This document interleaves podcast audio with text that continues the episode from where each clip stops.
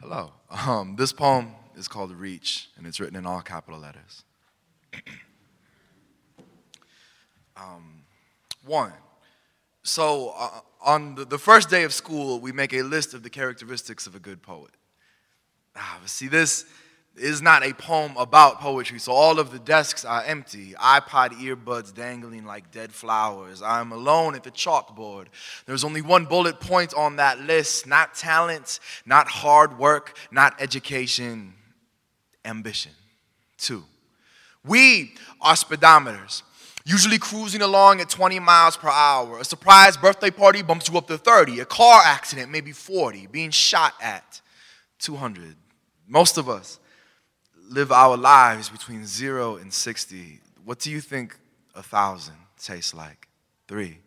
Um, my grandfather hates it when people use the word awesome to describe things that are barely above average. Like, did you, that, did you see that episode of, of, of The Voice last night? It was awesome. Or this new Drake song is awesome. Or Honeycrisp apples are the most awesome apples there are.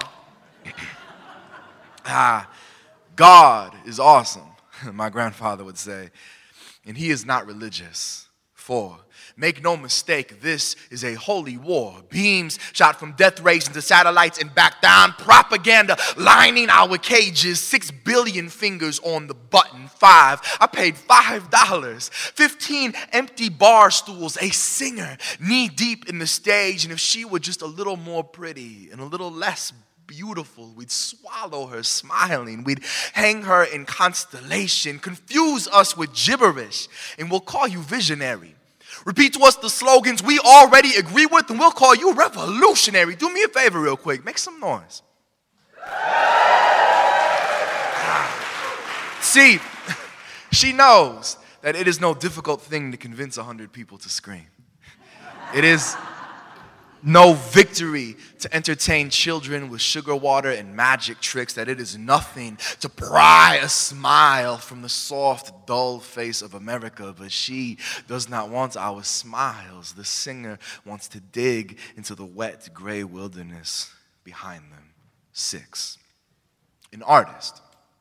And whether we acknowledge this or not, we are all artists is one part clown and one part cleric. Our work is one part entertainment and one part revelation. We are all foot soldiers in the war between giving the people what they want and giving the people something they don't yet know they want. Between Facebook and face, between voting once every four years and putting your name on the ballot, between writing a love poem and screaming that love poem in the Mall of America rotunda while she's walking out of Forever 21 between running away and running.